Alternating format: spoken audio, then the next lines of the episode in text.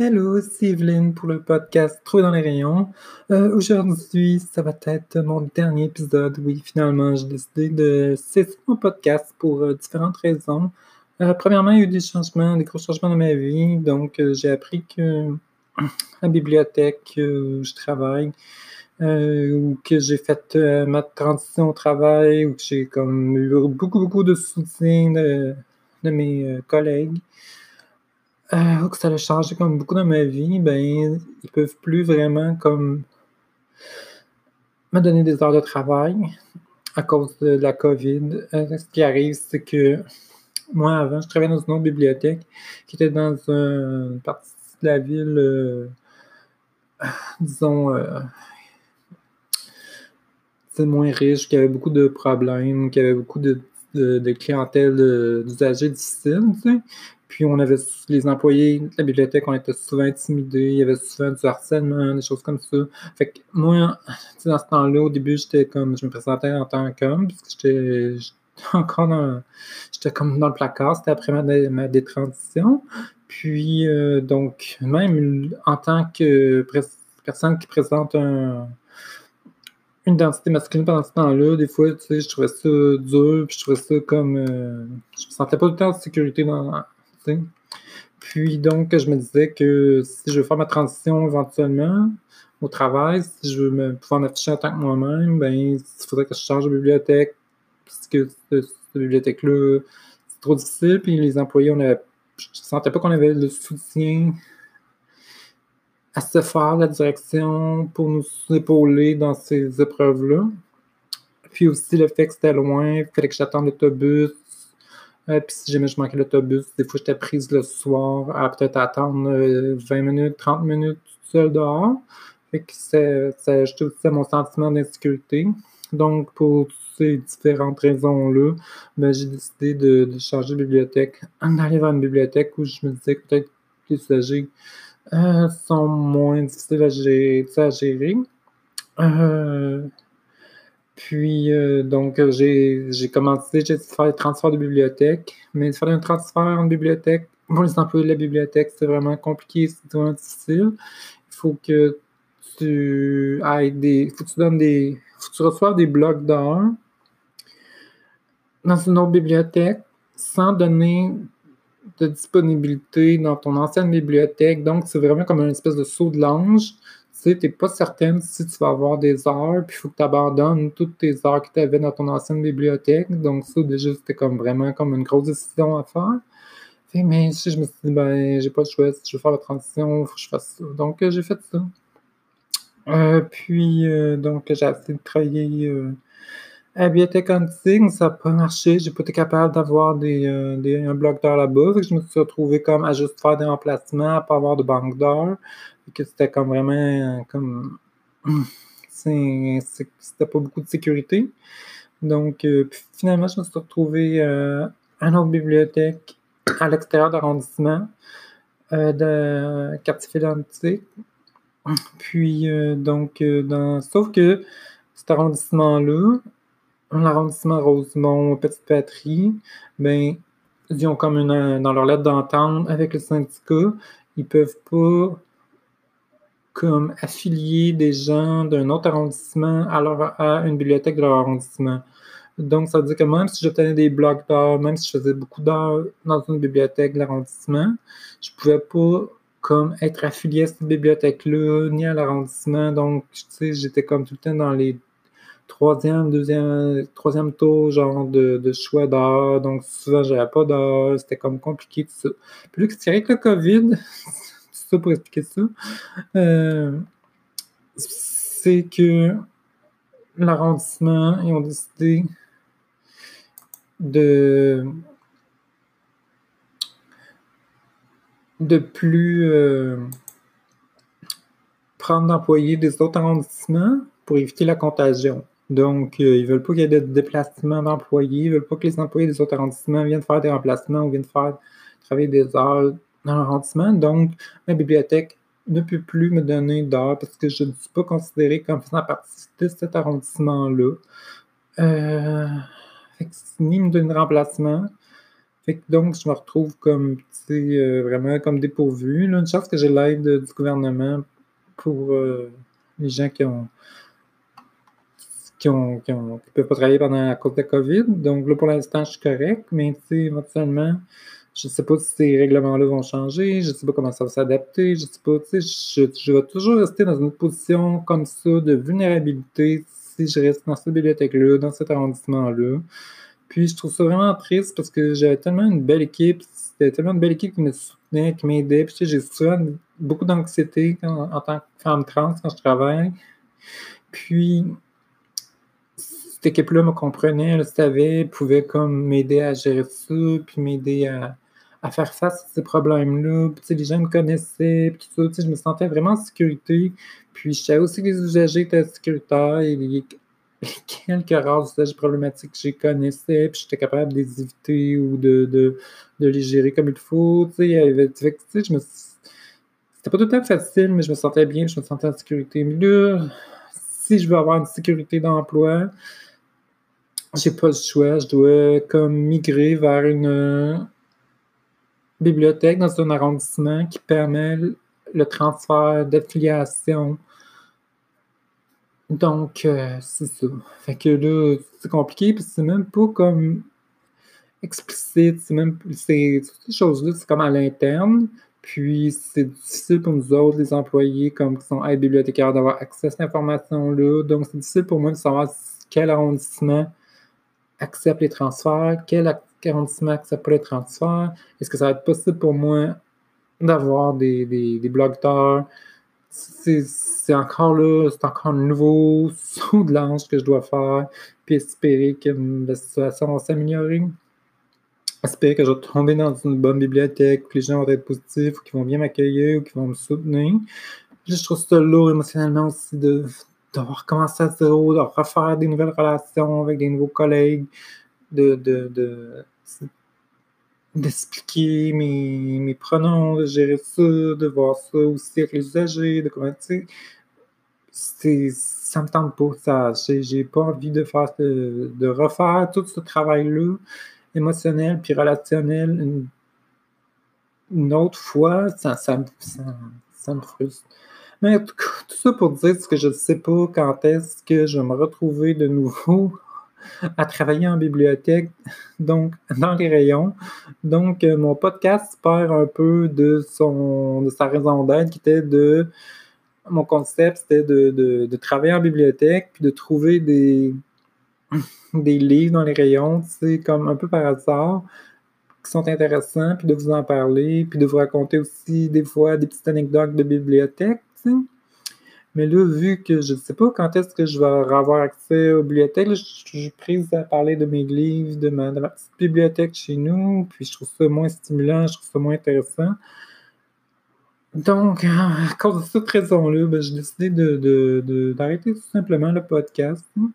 Ça a été une bonne expérience, mais je pense que je dois passer à autre chose, essayer d'autres choses.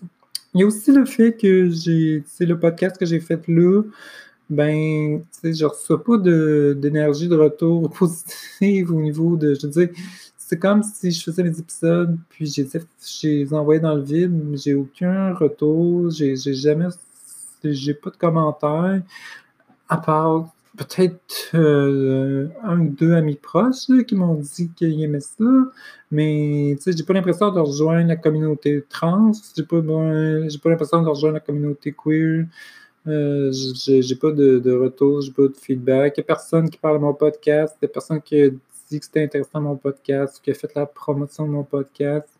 Euh, je ne reçois pas d'argent non plus pour mon podcast. euh, je pense que quand tu fais quelque chose, oups, je pense que quand tu fais quelque chose, il faut qu'il y ait comme retour à quelque part. Soit que ça l'ouvre des opportunités, euh, soit que ça crée des nouvelles relations, ça crée des nouveaux contacts, euh, soit que tu reçois des, euh, du feedback, du retour qui est stimulant, qui te donne envie d'en faire plus, ou soit que ce soit de l'argent aussi, c'est une autre manière, une autre façon d'être stimulé, tout ça. Euh, mais là, présentement, j'ai aucun, aucun de ces choses-là. Donc, euh, j'ai pas de motivation spéciale, tu sais, je veux pour continuer non plus.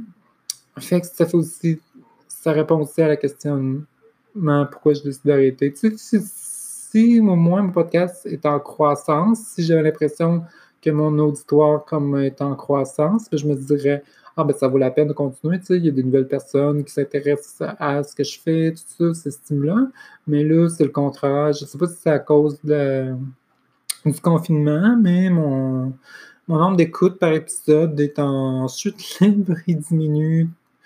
Puis euh, c'est un peu décourageant aussi, fait que ça fait que j'ai pas beaucoup de, de stimulation là-dessus. Mais bon, tout ça pour dire quand même, j'ai fait comment 25 épisodes, je pense? Donc, c'est quand même pas peu. Puis, euh, ça m'a quand même aidé aussi au niveau de ma voix. Donc, ça, c'est bon. C'est juste pour ça, je trouve que ça avait valu la peine d'explorer ça, ce médium-là. Puis, euh, j'ai comme écouté mon premier, premier épisode.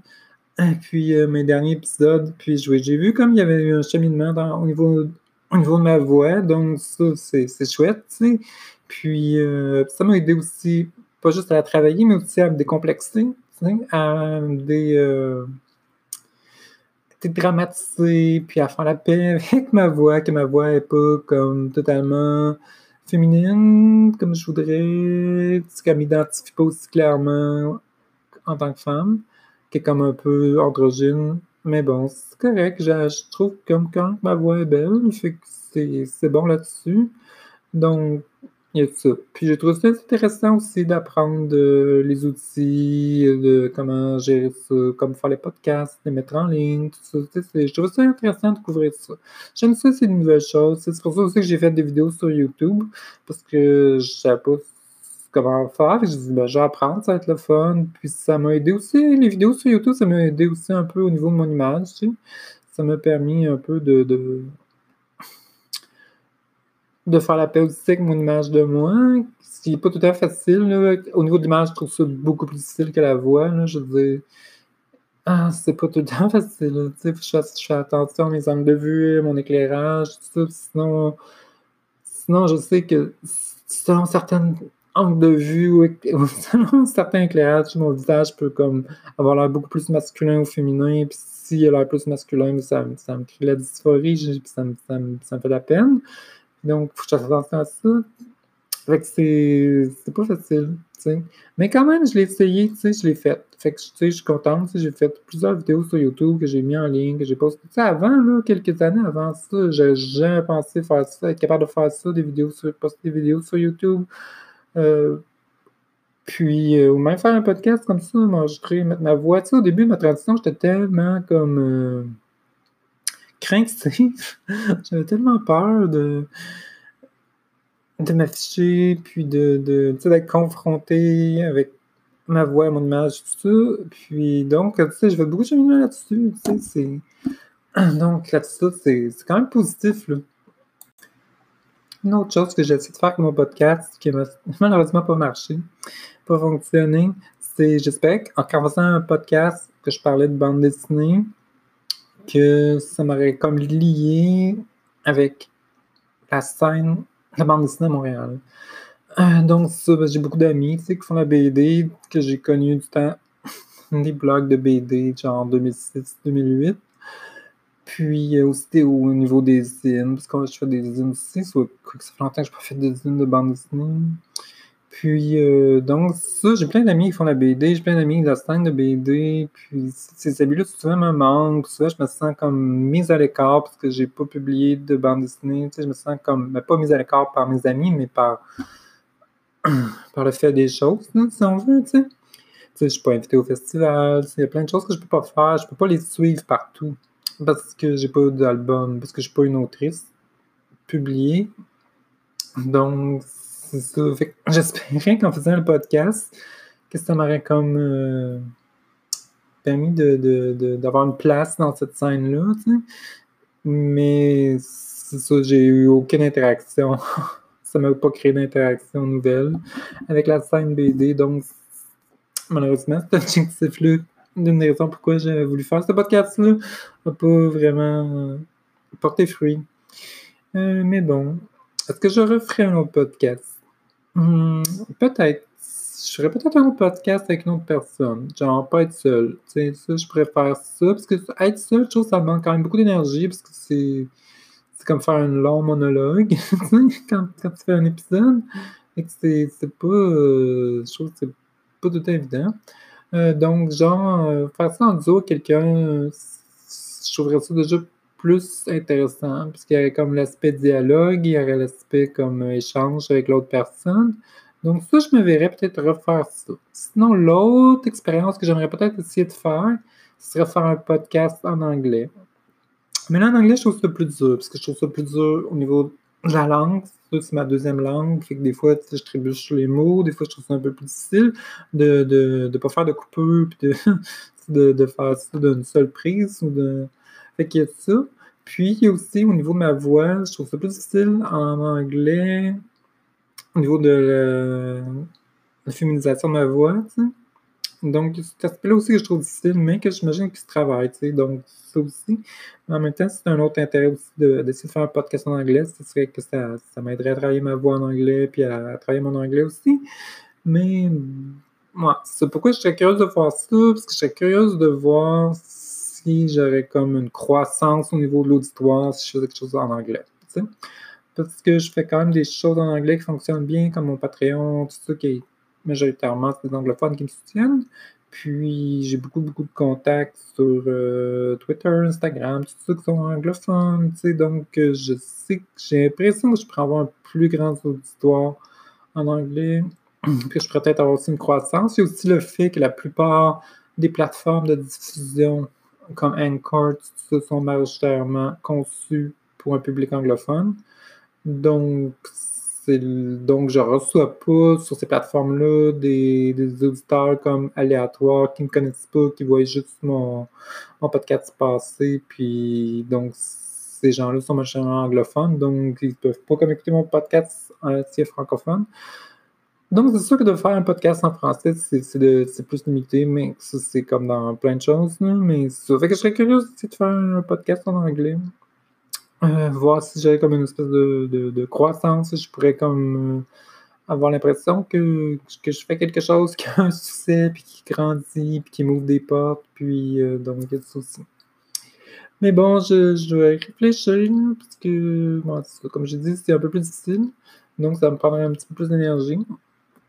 J'avais peut-être envie d'en faire un plus au niveau, au niveau du stage. Je voulais comme en faire un parler des choses cyberpunk. J'aime beaucoup le genre cyberpunk en science-fiction. En tant que personne trans, je trouve que c'est comme un genre qu'on peut comme habiter puis explorer au niveau des identités euh, de genre, puis tout ça. Donc, euh, puis qui est aussi un peu problématique parfois, donc parfois qui, exploite aussi la transidentité comme une espèce de facteur choc pour dans le cyberpunk.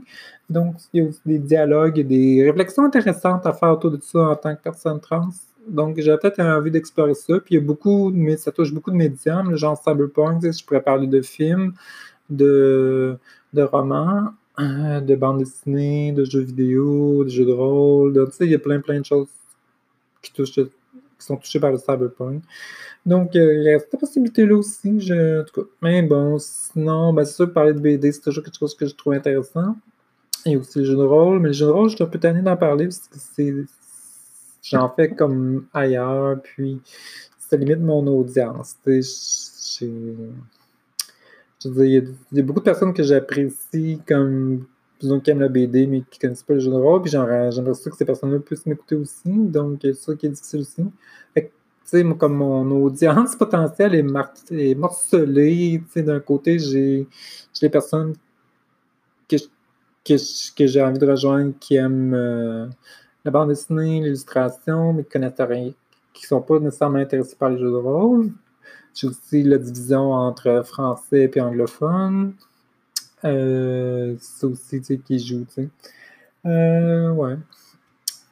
Sinon, ben, moi, de mon côté, ben, je dois régler les, choses de transfert de bibliothèque dans ma vie, ça qui est quelque chose de me concentrer. je vais essayer de continuer mon électrolyse. J'ai pris des rendez-vous. Finalement, la clinique d'électrolyse, a rouvert.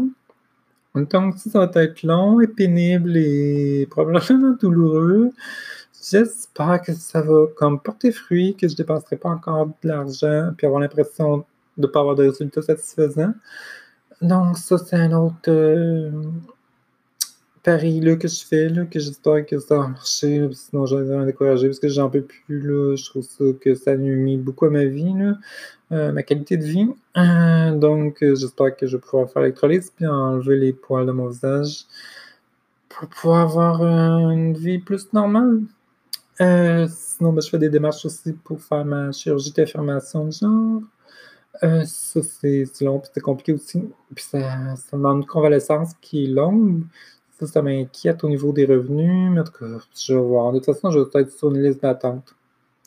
je ne sais pas quand est-ce que ça va non plus avoir lieu, cette chose-là. Ça, ça, me paraît encore impossible, ça, au niveau de la chirurgie, que ça va avoir lieu. Que j'ai un jour, je réussi à me rendre là. J'ai la difficulté encore à concevoir. C'est encore très euh, irréel pour moi, là, si on veut. Mais bon, euh, j'avance quand même, je fais des petits pas. Ça, ça, ça, va, ça va de l'avant, lentement, mais bon. donc, c'est ça. Sinon, ben, je, fais, continue mes illustrations, mon blog sur les jeux de rôle aussi, je continue ça. Je poste souvent sur mon Patreon, sur Instagram aussi. Donc, si vous cherchez mon nom, euh, Evelyne Moreau, ben, vous allez probablement trouver toutes ces choses-là. Euh, si vous voulez continuer à me suivre, si par miracle vous étiez quelqu'un qui ne me connaissait pas déjà avant, qui a découvert mon podcast par l'entremise d'intérêt euh, trans, queer ou BD ou bibliothèque, je sais pas. Euh, ouais. Que, mais je tout un projet, c'est certain, je peux pas m'arrêter. Euh, c'est rien de plus important pour moi dans la vie que de faire des choses, que de faire de la création. Donc, euh, je vais sûrement faire d'autres choses. Ok, bon, ben, je vous remercie beaucoup de m'avoir suivi au fil de ces 25 épisodes-là. Euh, c'était quand même une expérience euh, comme positive. J'aime que, ce soit une expérience comme en croissance, qui ait comme Mais bon, c'est quand même été quelque chose d'intéressant que j'ai appris, découvert, puis euh, que j'ai exploré. Fait je suis contente pour ça. Puis euh, peut-être qu'il va y avoir d'autres expériences similaires dans le futur, on verra bien. Donc euh, merci et au revoir et peut-être à bientôt sur une autre plateforme ou ailleurs sur les internets. Bye!